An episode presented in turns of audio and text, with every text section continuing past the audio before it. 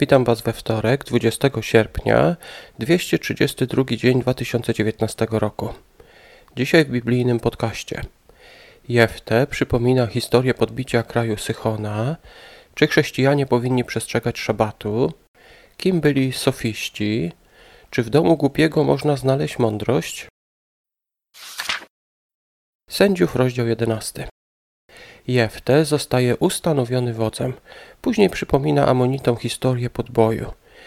Izrael nie zabrał ziemi Amonitów, tak jak właśnie Amonici twierdzili, tylko pokonał Amorytów i ich króla Sychona.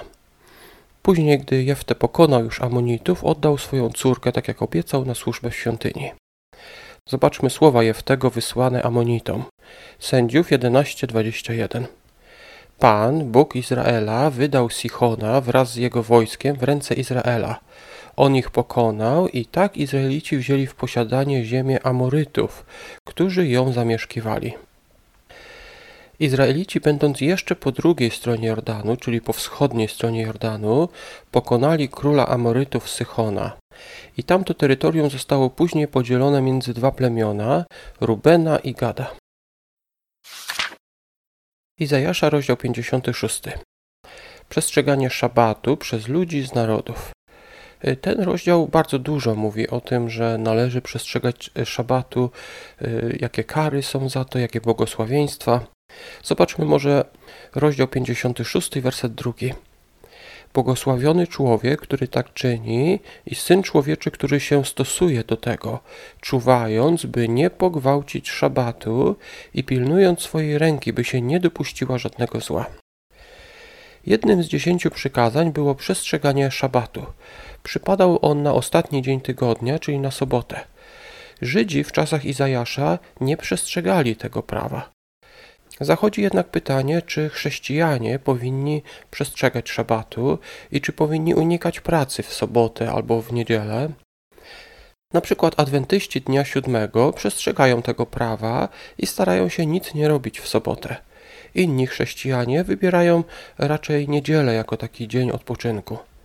Zdarza się, że w niektórych krajach wprowadza się wręcz prawa, które zakazują na przykład handlu w niedzielę. Ja myślę, że chyba najlepszym przykładem jest sam Jezus.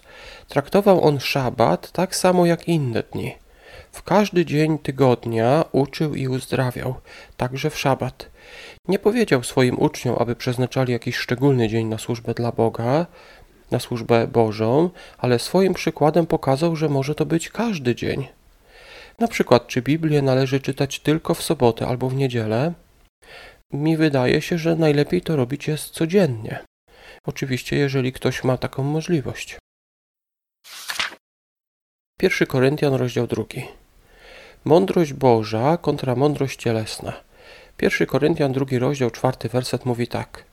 A mowa moja i moje głoszone nauki nie miały nic uwodzących przekonywaniem słów mądrości, lecz były ukazywaniem ducha i mocy w tamtych czasach ludzie byli szkoleni do przekonywania innych. Zajmowali się y, tym sofiści. Od tego słowa sofista pochodzi słowo sofizmat, czyli błąd logiczny. Ci sofiści wykorzystywali właśnie takie błędy logiczne, aby niejako oszukać innych, przekonać ich bez dowodów y, do swojej tezy. Paweł jednak nie używał takich metod, nie używał sofizmatów, jak to właśnie robili sofiści, bo dla nich najważniejsze było wygranie dyskusji, a nie dojście do prawdy. Przysłów 24 rozdział, wersety 30 do 34.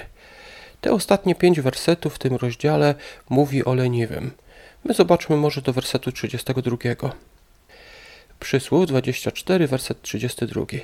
Skierowałem uwagę, spojrzałem, zobaczyłem i wysnułem naukę. Zauważmy, że piszący te słowa nie usłyszał od Boga, że trzeba pracować, nie przeczytał tego też w Biblii. Skąd więc pochodziła jego mądrość? Skierowałem uwagę na dom leniwego, tak powiedział, spojrzałem na jego pole, zobaczyłem rozwalony mur i wysnułem naukę. Ten człowiek sam doszedł do właściwych wniosków, obserwując postępowanie leniwego. Oczywiście Biblia daje nam ogromną mądrość, ale zauważmy, my sami wnioskowaniem, wysnuciem możemy, możemy wyciągnąć lekcje, na przykład z postępowania innych osób. Tak jakoś się składa, że ludzie najlepiej uczą się na błędach. Najlepiej uczymy się na błędach, a uczenie się na błędach innych jest mniej bolesne niż uczenie się na własnych błędach. Co szczególnie warto zapamiętać? Jefte był wielkim wodzem, ale też świetnie znał wcześniejsze dzieje Izraelitów. Musiał wielokrotnie czytać księgi mojżeszowe opisujące podbój ziem po wschodniej stronie Jordanu. Tak więc Jefte jest wzorem odwagi, ale jest też wzorem w kwestii czytania i znajomości Biblii. Na dzisiaj to wszystko. Do usłyszenia jutro.